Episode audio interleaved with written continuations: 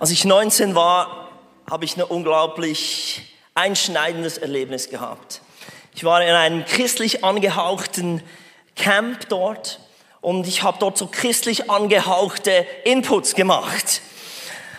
Und nachdem wir darüber geredet haben, dass Jesus die Stürme stillt, kam ein gleichaltriger junger Mann zu mir und sagte, können wir spazieren gehen? Und wir gingen zusammen spazieren und er hat einfach angefangen zu heulen. Ich hatte die totale Überforderung als 19-Jähriger mit einem anderen Mann und er heult nur. Und er hat mir seine Geschichte erzählt. Er erzählt, wie er vor einem Jahr mit seinem besten Freund im Ausgang war. Sie haben ein bisschen zu viel getrunken. Sein Freund hatte soeben neu die Autoprüfung bestanden. Und er ließ ihn zurückfahren, ein bisschen angeschwipst. An diesem Abend kam sein bester Freund um. Und nun trug er für ein ganzes Jahr schon diese Schuld auf sich. Und es hat ihn fix und fertig gemacht. Ich kann euch sagen, das war das erste Mal in meinem Leben, dass ich wirklich so Mitleid verspürte. Ich bin jetzt nicht unbedingt so der empathische Typ, aber da habe ich es so das erste Mal gespürt. Und alles in mir hätte gewollt, dass ich dem irgendwie sagen könnte, es ist nicht so schlimm. Aber es war schlimm. Alles in mir sagte irgendwie, können wir den Mann irgendwie von dieser Schuld befreien? Und es war so ein schwieriges Erlebnis, zu sehen, wie stark Schuld in unserem Leben eine Macht hat. Und ich möchte eigentlich heute darüber reden, wie, wie, wir aufpassen müssen, dass wir nicht so lächerlich angezogen sind im Leben, wie ich das heute bin. Dass wir als Richter und Henker durchs Leben gehen, von uns selbst. Und ich kann euch sagen, am, am Schluss dieses Gottesdienstes werde ich Striptease machen. Come on! Weil es ist wirklich lächerlich, mit diesem Gewand rumzugehen. Ich kann euch sagen, es ist lächerlich, aber du und ich, wir tragen dieses Gewand täglich. Wir richten uns selbst für die Fehler, die wir machen und wir richten andere andauernd für was sie falsch machen. Und ich hoffe, ihr könnt heute euer Herz öffnen für das, was Gott zu sagen hat. Dass ihr nicht mit, äh, mit Reue im Leben durchgeht und sagt, was mache ich? damit. Und ich möchte einfach noch beten zum Start. Vater im Himmel, ich danke dir, dass du uns heute dein Herz offenbarst. Und dass wir, jeder von uns und jeder auch im Livestream, der dabei ist, mit dieser Last, die wir oft tragen, loswerden darf. Und mit Zuversicht, mit Freiheit im Leben vorwärts gehen darf. Amen. Wirklich, wir geben Fehlern so unglaublich viel Beachtung. Ihr kennt das. Ich kriege eine E-Mail und eigentlich ist alles richtig geschrieben, außer das Wort Rhinoceros. Weiß jemand überhaupt, wie man Rhinoceros schreibt? Eines der schwierigsten Wörter. Oder auch so Rhythmus, auch so ein schwieriges Wort. Alles ist richtig, aber was heraussteht, ist dieses eine Wort, das falsch geschrieben wurde. Oder nicht? Kennt ihr das? Momentan bin ich zu Hause malen und wir hatten schon unsere Mieterin, ähm, die vorbeikam und da war eine Wand wirklich frisch gemalt. Ich sage jetzt mal 10 Quadratmeter, perfekt gemalt. Aber eben oben habe ich nicht ganz hinge, hin, hat's nicht hingereicht mit dem Pinsel. Und das hat sie gesehen.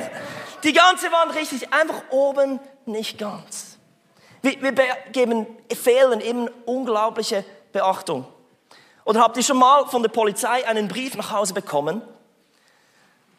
Gratulation, Herr Zeltner. Wir haben ein Foto. Der Blitzkasten hat von Ihnen ein Foto gemacht. Und wir möchten Ihnen einfach gratulieren, dass Sie jetzt schon 23 Jahre mit Ihrer Frühprüfung immer bei Grün durchgingen und noch nie eine rote Ampel überfahren haben. Nein, Sie, schick, Sie schicken kein Foto und keinen Brief, wenn du es richtig gemacht hast. All die 23 Jahre, nur das eine Mal, als die Türe bei Rot ging, da haben Sie sich gemeldet und eine saftige Buße gegeben. Wir haben so ein, ein, ein Denken, dass Fehler eigentlich gar keinen Platz haben in unserem Leben. Unsere Gesellschaft lässt gar nicht keine Fehler zu. Und man wird einfach dafür bestraft, als sollte es unmöglich sein, Fehler zu machen. Das ist ein unglaublicher Druck. Wir haben ein gestörtes Verhältnis zu Fehlern. Und wir denken, es sei abnormal, Fehler zu machen. Und deshalb kommen wir so schnell, Punkt, wo wir einander anklagen, uns selbst anklagen, andere anklagen. Und wisst ihr, wie das funktioniert? Weil wir das Spannungsfeld nicht vom, vom Fehlern nicht aushalten. Weißt ihr, was wir machen? Wir zeigen mit dem Finger auf den Sündenbock. Weil wenn wir den Sündenbock identifizieren können, dann haben wir Ruhe. Dann ist es geregelt. Endlich.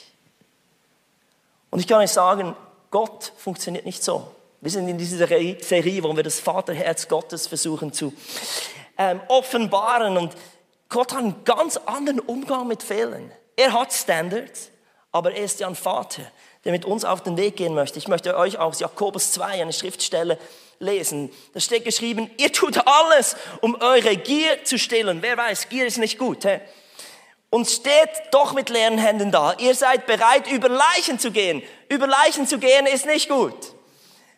Und ihr seid erfüllt von Neid und Eifersucht, also alles Wüste, aber nichts davon bringt euch euren Zielen näher. Ihr streitet und kämpft und trotzdem bekommt ihr nicht, was ihr wollt, weil ihr euch mit euren Anliegen nicht an Gott wendet. Hätte es mir so eingefahren. Also wir können dumme Dinge tun, aber für Gott ist es nicht so dumm. Das Dümmste ist, dass du dich nicht an Gott wendest, nicht ihn fragst, nicht etwas von ihm erbittest. Wisst ihr, das Herz eines Vaters ist nicht, dass du alleine kämpfst, sondern er will mit dir sein. Wenn, wenn mein ältester Sohn draußen ist, und wir haben meistens so abgemacht, um sechs bist du zurück. Und wenn er um halb sieben zurückkommt, dann gibt's Krach. Dann wird, wird, wird, man, wird man ausgerufen. Wieso warst du länger? Aber ich, ich habe mir schon manchmal gesagt, wenn du länger bleiben willst, dann ruf doch einfach an. Und jedes Mal, wenn er anruft, dann ist es okay für mich. Dann darf er grundsätzlich meistens länger bleiben. Und für Gott ist es wirklich so wichtig, dass wir nach ihm fragen. Es gibt noch eine zweite Schriftstelle, ist eine meiner Lieblingsstellen, die mir so eingefahren ist. Ich habe es auf der Folie, die falsch markiert. Das ist nämlich im, ähm, im 2. Samuel 12. Da heißt es, also die, die Geschichte ist folgende. David hat Ehebruch begonnen und nun kommt der, kommt der Prophet Nathan und sagt ihm eigentlich, was Gott über diese Sache denkt. Und das, so spricht der Herr, der Gott Israels. Ich habe dich zum König über Israel gesagt und vor den Anschlägen Saus gerettet. Ich habe dir das Haus deines Herrn geschenkt und seine Frauen und Israel und Juda. Und wenn das noch nicht genügte, hätte ich dir noch viel mehr gegeben. Sozusagen, was Gott fragt ist, wieso hast du nicht gefragt? Wieso hast du dich nicht bei mir gemeldet? Wieso hast du es selber versucht? Das finde ich krasse Stelle in, in Römer ähm, 3, 23. Alle sind schuldig geworden und haben die Herrlichkeit verloren, in der Gott den Menschen ursprünglich geschaffen hatte. Also wenn jedes Mal, wenn wir Schuld aufladen, dann ist es eigentlich eine Zielverfehlung. Gott sagt, hey, du hast eigentlich das, was ich für dich gesehen habe. Du bist daneben. Und mein Ziel ist einfach wieder, dass du deine Herrlichkeit zurückbekommst. Und das war damals, als wir zusammen waren, als wir eins waren, im Garten Eden. Da waren wir eins. Du hast mich gefragt, ich habe dich gefragt, wir waren unterwegs zusammen. Und das ist die schlimmste Schuld, die wir auflegen können, denn wenn wir nicht mehr nach Gott fragen, dann passieren all die anderen Geschichten. Aber wenn wir nach Gott fragen, dann werden wir gar nicht in diese Schuld hineinkommen, denn wir können seine Stimme hören. Wir können seine Gnade erleben. Wir haben seinen Geist bekommen. Mann, wir sollen nach Gott fragen. Und das ist das Schlimme an Schuld, dass es zu Scham führt. Und wenn wir uns schämen, dann, tun sie, dann bleiben wir heimlich damit. Dann getrauen wir uns eben nicht zu Gott zu kommen. Und das ist dieser, ich sage es richtig, verdammte Teufelskreis. Dass eigentlich Gott sagt, ich klage dich nicht an für die Fehler, die du tust. Ich bin ein Vater. Aber ich bitte, dass du zu mir kommst und mich bittest, dir zu helfen und nicht weiter alleine versuchst. Der Titel dieser Predigt lautet heute, Gott als Richter, seine gerechte und unfaire Seite als Vater. Ich habe zwei Punkte und dann gibt es eine Ministry Time, weil ich wirklich glaube, dass heute Gott ganz viel tun wird und dass viele von uns heute Striptease machen müssen und endlich unser Richter sein ablegen sollen, denn er ist ein guter Richter. Das Erste, was ich euch mitgehen möchte, ist, Gottes Urteil ist gerecht. Wir Menschen hingegen, wir urteilen unfair. Einfach, dass ihr das kurz euch vorstellen könnt. Wir geben Schuld nicht gerne zu. Ich weiß noch, als ich, ich war 22, ich hatte damals so einen Scooter, so eine, ähm, es war keine Vespa, aber so einen 50 Kubik äh, Motorroller. Und ich war knapp zu einem Meeting, ich war wirklich unter Stress und die Bahnbarriere fing an zu blinken und ich wusste, es reicht noch. Ich bin schnell genug. Auch wenn das Teil nur 45 Stundenkilometer fuhr, ich schaffe das noch. Und die Barriere fing an zuzugehen. Ich habe es geschafft. Yeah! Nur dumm war, dass die Polizei daneben stand. Die nahm mich raus und die gaben mir die saftigste Buße, die ich in meinem Leben je bekommen habe. Und ich kann euch sagen, in dem Moment, du bist geschockt, wenn dir jemand sagt, das geht nicht. Und dann versuchst du dich auszureden. Ich sagte, ja, ich, das wusste ich nicht. Ich dachte, so lange das noch. Und, und du versuchst, das ist nicht fair. Also wir versuchen einfach uns rauszureden. Ihr kennt das auch, oder bin ich der Einzige? Wenn irgendwie jemand sagt, das war nicht gut, an der Arbeit oder wo auch immer, ihr redet euch raus, seid doch mal ehrlich, oder nicht? Wir sind es. Wir sind eigentlich nicht fair. Denn wir müssen manchmal auch lernen, dass, dass es klar ist. Und wisst ihr was? Bei Gott gibt es klare Gerechtigkeit. Das heißt in Sprüche 21, 15, Gerechtigkeit ist eine Freude für die Gottesfürchtigen. Wow, eine Freude. Doch bei den bösen Menschen verursacht sie Entsetzen. Wisst ihr, wenn Gott der Richter ist, dann kannst du dich freuen, weil er gerecht ist. Er ist nicht wischiwaschi. Und Gottes Gerechtigkeit schafft Sicherheit. Wir wissen, was Sache ist. Stellt euch vor, wir würden in einem Rechtsstaat leben, der korrupt ist. Du würdest die ganze Zeit in Angst leben. Du wirst die ganze Zeit in Unsicherheit leben. Ich habe einen Freund, der aus Napoli kommt und seine Eltern wurden sogar von der Mafia dort angefragt, ob sie, ob sie sie waschen können eigentlich. Oder Schutzgeld, ob sie Schutzgeld bezahlen würden für die ganze Sache. Das war so eine korrupte Sache. Und wenn sie das nicht, weil sie, sie mussten dann fliehen, aus, aus Napoli rausgehen, denn wenn sie das nicht gemacht hätten, wenn sie nicht der Korruption Ja gesagt hätten, dann wären sie ständig, hätten sie ständig unter Angst leben müssen, weil sie waren nicht bereit, das Schutzgeld an die Mafia zu zahlen. Gott ist gerecht und das Coole ist, auch wenn er klar ist und sagt, das geht nicht. Und die Bibel ist manchmal ziemlich klar, das ist Sünde, das geht nicht. Dann ist es nicht, um Angst zu haben, sondern, wow, zum Glück, es schafft wirklich Sicherheit. Gott ist ein gerechter König, ein Fels, auf dem man bauen kann. Ich habe eine weitere Bibelstelle aus dem 5. Mose, da steht geschrieben, er ist der Fels, vollkommen ist sein Tun. Ja, alle seine Wege sind gerecht. Ein Gott der Treue ohne Falsch. Gerecht und aufrichtig ist er. Es bringt so viel Sicherheit, dass wir einen Vater im Himmel haben, der gerecht ist. Sein Urteil ist gerecht. Und da können wir, dazu müssen wir stehen. Das können wir, wir Menschen versuchen das runterzudrücken. Oh, das ist doch nicht so schlimm. Aber Gott ist ziemlich klar.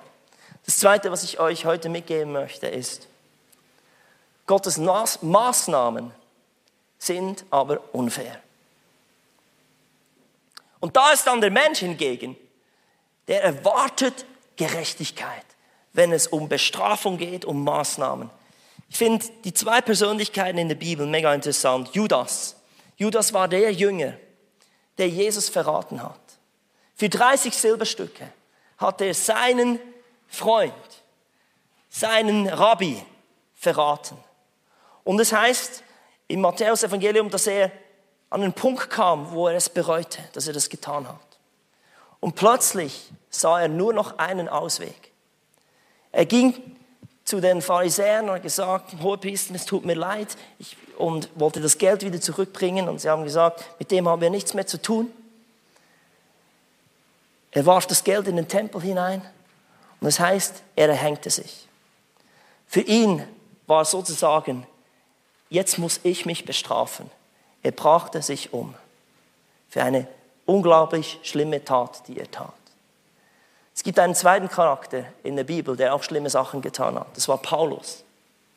Der hat sich nicht umgebracht, der ist umgekehrt. Denn das ist das Herz Gottes. Gottes Maßnahmen sind nämlich nicht gerecht, weil für gerecht wäre für Tod, gibt es einen Tod. Gottes Maßnahmen sind eigentlich unglaublich unfair, dass er Vergebung anbietet. Und ich liebe die Geschichte von Paulus, einer, der die Christen verfolgt hat, der dazu geschaut hat, dass Christen getötet werden. Am Schluss sagt er, ich bin einer davon und ich gebe alles, ich gebe mein letztes, mein ganzes Leben, damit dieser Jesus groß rauskommt. Er hat eine Umkehr erlebt und er hat Vergebung empfangen. Und er hat das erblickt, was Gott eigentlich für sein Leben wollte.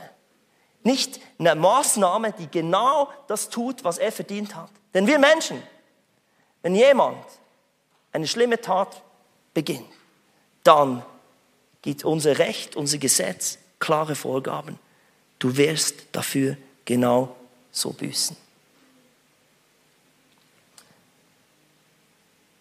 Ich möchte euch aus 1. Johannes etwas lesen, weil das zeigt das Herz Gottes. Gottes Liebe zu uns ist für alle sichtbar geworden. Als er seinen einzigen Sohn in, der Welt, in die Welt sandte, damit wir durch ihn leben können. Das Einzigartige an dieser Liebe ist, nicht wir haben Gott geliebt, sondern er hat uns seine Liebe geschenkt. Er gab uns seinen Sohn, der alle Sünden auf sich nahm und sie gesühnt hat. Gott ist ein gerechter Gott, aber er ist auch unfair in den Maßnahmen. Ich möchte euch eine Geschichte erzählen. Da war ein Kapitän mit seiner Crew für eine längere Zeit auf See und Sie kamen in einen Sturm und die ganze Reise verzögerte sich und sie mussten anfangen, die Esswaren zu rationalisieren. Es war knapp. Aber plötzlich merkten sie, dass irgendjemand Esswaren stiehlt. Und der Kapitän hat dann befohlen gesagt, wenn, wenn wir herausfinden, wer die Esswaren stiehlt, dann kriegt diese 40 Peitschenhiebe. Und es ging weiter. Esswaren verschwanden weiterhin. Und dann hat man plötzlich mal den Schuldigen bei frischer Tat ertappt. Und wisst ihr, wer es war? Es war der Sohn des Kapitäns. Und jetzt war er in einem großen Dilemma. Er hat gesagt, die Strafe ist klar, das Urteil ist klar. Derjenige, der erwischt wird, kriegt 40 Peitschenhiebe. Und wisst ihr, was der Kapitän gemacht hat? Er hat den Sohn nach vorne gebet, gebet, gebeten, gebetet, gebetet ist besser. Und als sie drauf und dran waren, Sohn auszupeitschen, hat er gesagt, ich kann mein Urteil nicht zurücknehmen. Aber peitscht mich aus statt meinen Sohn. Und er hat die 40 Peitschenhiebe eingesteckt. Das ist, wer unser Gott ist, wie er mit Fehlern in unserem Leben umgeht. Ich kann nicht sagen, das, was du getan hast oder das, was andere in deinem Leben getan haben, was du absolut daneben findest dass das einfach etwas ist zum Vergessen. Aber er, er sagte, ich bin bereit, selber für diese Schuld einzustehen. Ich möchte euch noch eine weitere Geschichte aus, aus der Bibel erzählen. Das ist das Gleichnis vom Weinberg. Das ist eine unglaubliche Geschichte. Da war ein, ein Herr, der hat einen großen Weinberg und er ging früh morgens raus, um Taglöhner anzuheuern. Und diese Geschichte fängt so an. Am Ende wird es dann so sein, das Reich Gottes. Also am Ende spricht Jesus davon, wenn dann abgerechnet wird. Am Schluss, wenn Jesus auf die Welt kommt und mit uns Menschen abrechnet. Und dieser Herr ging raus und hat morgens um sechs ähm, Taglöhner angeheuert und hat mit ihnen abgemacht, dass sie einen Denar kriegen als Tageslohn. Und sie haben angefangen zu arbeiten. Und dann ging er um neun wieder auf den Marktplatz und hat weitere Tageslöhner angeheuert und sie auch in den Weinberg geschickt. Aber er brauchte mehr Arbeiter. Also ging er um zwölf wieder, hat weitere Taglöhner angeheuert und sie in den Weinberg geschickt. Um drei wieder mehr Taglöhner, die einfach so rumstanden. Und dann ging er auch nochmals um fünf. Und waren immer noch einige, die den ganzen Tag keine Arbeit gefunden haben. Und er hat gesagt, komm zu mir in den Weinberg. Sie sind gekommen und um sechs, Tagesende, sagte der, der ähm, Herr zu seinem Verwalter, bringt die Taglöhne zu mir und wir rechnen ab. Und er ließ zuerst diejenigen zu ihm kommen, die nur eine Stunde gearbeitet haben. Und er hat ihnen einen Denar gegeben. Und am Schluss kamen die, die den ganzen Tag gearbeitet haben und die haben natürlich jetzt erwartet, wenn diejenigen, die nur einen, eine Stunde gearbeitet haben, einen Denar bekommen, dann kriegen wir mehr. Und das haben sie nicht. Sie haben auch einen Denar bekommen. Und sie haben sich beklagt. Und jetzt möchte ich lesen aus vom Vers 11. Da sagte der Gutsbesitzer zu einem von ihnen, mein Freund, ich tue dir kein Unrecht. Hattest du dich nicht mit, mit mir, hattest du dich mit mir nicht auf einen Denar geeinigt? Nimm dein Geld und geh. Ich will nun einmal dem Letzten hier genauso viel geben wie dir. Darf ich denn mit dem, was mir gehört, nicht tun, was ich will? Oder bist du neidisch, weil ich so gütig bin? Das ist eine unglaubliche Geschichte. Ich habe diese Geschichte diese Woche meinen Kindern beim Mittagessen erzählt. Und es war Skandal am, am, am Tisch. Das geht nicht! Das ist unfair! Am nächsten Tag kam Lukas zu mir und hat gesagt, Daddy, weil das hat ihn beschäftigt, das unfair sein. Und Daddy, weißt du, was unfair ist? Wenn jemand von uns für ein großes Geschenk für den Geburtstag warten muss und dann jemand anders kriegt dieses Geschenk einfach so unter dem Jahr. Und für ihn ist es auch so, es muss wie geregelt sein. Wenn du Geburtstag hast, dann hast du es verdient. Aber als Vater, als Eltern sagst du manchmal, nee, der braucht das jetzt. Wir können nicht doch mal dreiviertel Jahr warten, bis er endlich ein Velo hat, weil er braucht es jetzt. Jetzt ist Sommer. Und wir Menschen, wir, wir denken immer, es ist alles so geregelt und Gott muss genau so handeln. Ich kann euch sagen, Gott ist gerecht. Das ist er. Im Urteil, was er sagt. Aber er ist eigentlich total unfair, weil er so gut ist. Und wisst ihr, wieso er gerne unfair ist? Das heißt im Römer 2,4. Weil seine Güte uns zur Umkehr bringt. Er verdammt dich nicht für die Fehler, die du tust, aber es schmerzt ihn, die, die Sünde. Sünde ist, von Gott getrennt zu sein. Und wenn du an einem Punkt bist, wo, wo du es nicht zulassen kannst, dass er der Richter ist, wir sind es Liebe selber. Judas war lieber sein eigener Richter. Er hat sich selbst verurteilt. Es braucht Leute wie Paulus, die sagen können, ich höre auf, mich selbst zu richten. Ist lächerlich. Weg damit. Das war nicht geplant, aber das war cool, hey. Weg mit dem lächerlichen Zeug. Keine Angst, ich habe was drum.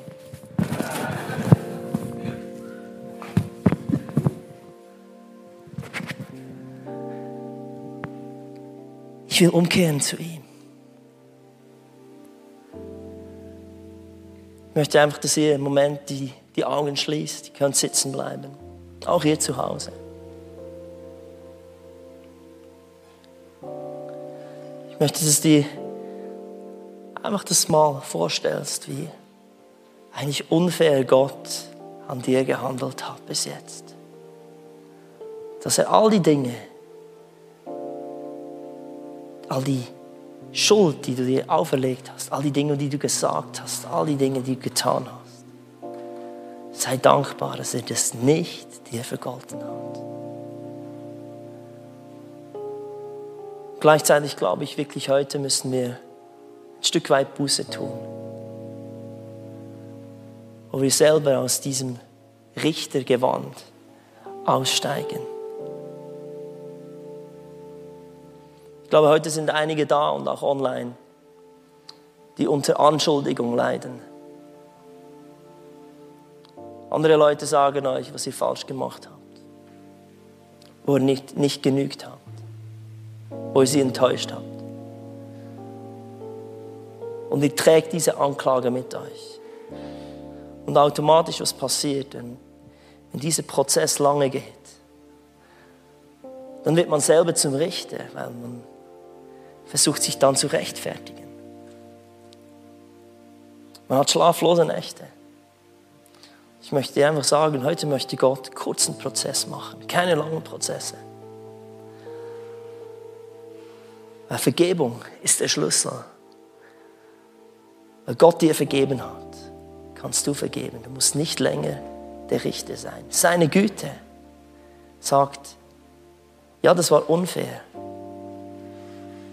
Du bezahlst nicht den Preis. Es gibt eine Chance, umzukehren. Und wenn er das schon über dir ausspricht, haben auch all die Leute, die in deinem Leben dir Dinge angetan haben, die schlimm sind, die fies waren, die nicht gerecht waren, haben doch das auch verdient, dass sie nochmals eine Chance kriegen, nochmals umkehren dürfen.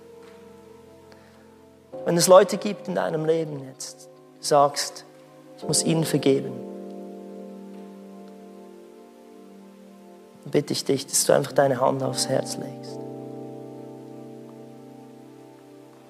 Als Zeichen, ich lasse es los. Ich will nicht länger der Richter sein. Das bringt mich um. Ich mache mir zu viel Gedanken. Gott ist gerecht. Gott hat einen guten Plan.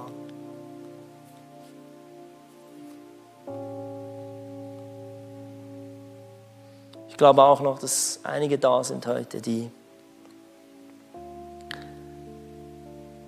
das loswerden müssen. Hätte ich doch. Irgendwie ist etwas im Leben mal eine Situation, wo etwas schief ging. Vielleicht hast du auch eine Chance verpasst. Du hast einen Fehler gemacht. Du trauerst dem die ganze Zeit nach. Vielleicht war es in einer Beziehung etwas, hättest etwas besser machen können. Du trägst immer noch so dieses hätte ich doch nicht oder hätte ich doch. Das Krasse ist, man kann die Zeit nicht zurückdrehen. Wie bei diesem jungen Mann, der sich schuldig fühlte, dass er seinen besten Freund nicht gestoppt hat, Auto zu fahren an jedem Abend. Ich möchte dir heute einfach auch diesen Zuspruch geben, dass du ein schlechter Richter bist und dass du nicht weiterhin lächerlich, so lächerlich wie ich vorher gekleidet war, rumgehen sollst, sondern diesen Job Gott zu überlassen. Er ist gerecht in seinem Urteil er verneint nicht, was schief lief. Er spielt es nicht runter. Aber er ist nicht so hart, wie wir das mit uns sind, wenn es darum geht, Gerechtigkeit auszuüben, es zu vollstrecken. Denn er liebt dich. Und das ist die Liebe Gottes. Er glaubt an dich. Er glaubt, dass noch eine bessere Version in dir ist. Er glaubt, dass es noch möglich ist, etwas zu verbessern. Er glaubt, dass Dinge verändert werden können in Zukunft. Du kannst deine Vergangenheit nicht ändern, aber deine Zukunft. Ich möchte euch bei euch aussprechen, diejenigen, die etwas bereuen, die immer wieder denken, hätte ich. Wir machen heute einen Prozess. Du sollst dir selbst vergeben. Du bist nicht länger dein Richter. Und Gott sagt, kehr um, tu es mit mir. Ich gebe dir die Weisheit, ich gebe dir auch die Kraft, ich gebe dir eine neue Hoffnung, ich gebe dir Gnade. Ich will nicht, dass du hier Schluss machst. Kehr um. Wir tun das zusammen. Das ist mein Ausdruck und Liebe an dich. Ich glaube an dich. Weiterhin. Egal, was du alles verbockt hast. Ich zeige nicht einfach mit dem Finger auf dich.